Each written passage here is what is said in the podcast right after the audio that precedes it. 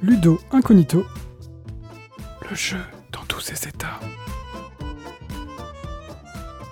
Salut les joueuses et salut les joueurs, c'est l'acariâtre au micro. Dans cette chronique, je décortique chaque mois une émotion provoquée par le jeu de société.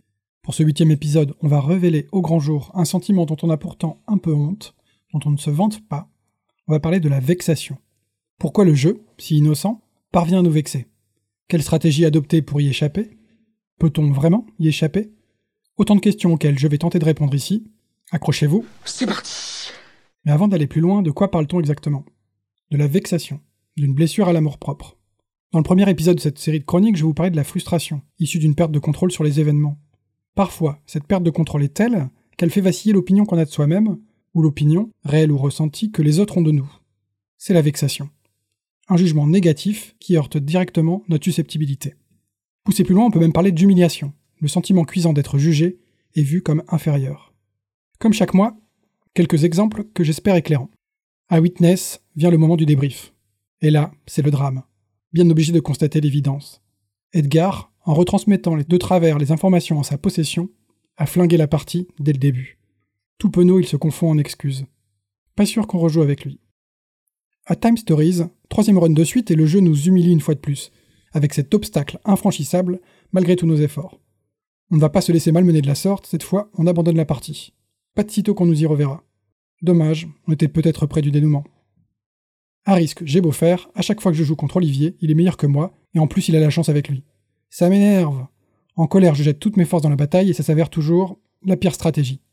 Il écrase mes rares survivants et occupe tout le continent. Il jubile et je fulmine. Ça sent le vécu, non? Mais pourquoi la vexation est-elle inhérente au jeu? D'un côté, le jeu est décrit comme un espace-temps en marge du monde réel, détaché des contraintes et enjeux du quotidien. A priori donc, sans conséquences et sans douleur. De l'autre, il suffit d'avoir joué au moins une fois pour bien savoir qu'on met quelque chose de soi-même en jeu, et qu'en retour, le jeu nous touche aussi profondément. Le jeu en fait est affaire de compétences. Quelle que soit la forme du jeu, il s'y cache des obstacles qu'il va falloir surmonter. Il s'agit autrement dit d'une mise à l'épreuve, avec un résultat bien visible de tous. Victoire défaite. Les compétences mises à l'épreuve sont des compétences bien réelles, celles de la joueuse, pas celles de son personnage. Perdre, c'est donc avouer avoir manqué d'habileté, de maîtrise, c'est reconnaître une faille. C'est forcément vexant. Bien souvent, heureusement, la vexation reste minime, vite oubliée, vite pardonnée. Mais parfois, le contexte de la partie, les émotions extérieures, touchent un point sensible et la vexation est plus forte, jusqu'à ternir le plaisir ludique. Cette vexation est-elle pour autant évitable? En réalité, je ne pense pas. Si la joueuse est engagée dans le jeu, elle y met quelque chose de personnel. Si la défaite ne contenait pas au moins une toute petite pointe d'amertume, si elle la laissait complètement indifférente, il n'y aurait pas d'enjeu, et sans doute pas de jeu. Peut-être avez-vous déjà croisé quelqu'un qui joue pour faire plaisir aux autres, et occuper une chaise vide autour de la table, mais sans réellement s'investir, sans, sans, se soucier un instant de faire bien ou mal. À mon avis, rien de pire pour tuer le jeu pour tout le monde. La vexation est donc une contrepartie obligée du jeu. Heureusement, les joueuses possèdent tout un ensemble de pratiques pour atténuer ce sentiment douloureux. Des pratiques personnelles, sociales, mais aussi des choix de contexte ludique. Premièrement, les joueuses s'investissent librement et à leur façon dans le jeu. Elles adaptent leur niveau d'engagement, même au cours de la partie. Pleinement investies quand la victoire est encore possible, et qu'elles réalisent plusieurs beaux coups d'affilée, et soudainement, loin des enjeux, quand la défaite s'avère inéluctable. La carte du ce n'est qu'un jeu après tout est toujours disponible, pour rendre au jeu son caractère futile et sans conséquence.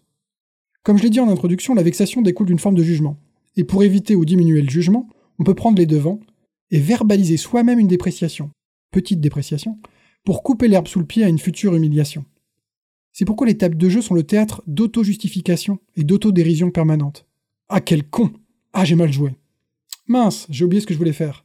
C'est pas ma partie, j'enchaîne les conneries. Il me manquait juste un heure et je faisais un super coup. Et bien sûr, le fameux je joue de malchance, etc., etc. Autant de petites phrases qui préparent psychologiquement à affronter son propre échec et le jugement négatif des autres participantes. Et ce n'est pas parce que la partie est terminée que c'est fini pour autant. Pour diminuer le sentiment de vexation, il est toujours possible de prendre du recul, de changer de perspective. La joueuse trouve une raison d'être contente de son jeu, fière de ce qu'elle a accompli, victoire ou non. Là aussi, verbaliser son opinion de soi-même laisse moins de place à l'interprétation. J'ai fait mieux que d'habitude. Ou encore, j'étais pas loin. quand le silence, lui, laisserait de la place au jugement non énoncé. Gérer sa susceptibilité est aussi une compétence. Plus on joue, plus on apprend que la défaite fait partie de l'expérience, et comment la gérer? Les mauvais joueurs sont en fait ceux qui ne sont pas encore parvenus à accepter cette frustration et cette blessure à l'ego. Il manque sans doute, simplement, d'entraînement en la matière. Pour éviter la vexation, il faut aussi choisir ses partenaires de jeu et éviter toutes les personnes ou situations qui rendent le jugement plus dur à entendre. Donc évitez de vous retrouver face à quelqu'un avec qui la compétition est déjà à l'œuvre dans la vie réelle. Ne jouez pas en couple juste après une dispute. Refusez les parties avec votre frère ou un ami avec qui les moqueries ne sont jamais innocentes et cherchent plutôt à blesser. Plus généralement, interdisez votre table de jeu aux joueurs qui, dès qu'ils en ont l'occasion, rabaissent leur partenaire de jeu, font du jeu une lutte de domination, se vantent de leur victoire avec fracas et moquerie. Car en tant que joueuse, il faut paradoxalement veiller à ne pas trop montrer sa fierté d'un bon coup ou d'une victoire. Jubiler, certes, mais intérieurement. Car en miroir, l'opinion favorable soudaine qu'on montre envers soi-même ne peut sonner comme une opinion défavorable envers ses partenaires de jeu. Du jugement, toujours. Cela mériterait une étude dédiée, mais je pense que les paroles prononcées pendant la partie mettent au grand jour beaucoup plus de ratés que de réussites. Car verbaliser ses échecs, mais éviter de porter l'attention sur les actions d'éclat, c'est bien sûr stratégique, pour éviter de susciter les convoitises, mais c'est aussi le contrat social implicite autour de la table pour éviter les affrontements d'ego trop sanglants. De l'autre côté du spectre, il vaut mieux éviter toute forme de paternalisme, qui est en soi aussi une forme de jugement. Bienveillant ou faussement bienveillant n'y change rien. Ne pas présenter les règles en disant C'est très facile, tu vas voir. Ne pas employer de ton professoral, etc.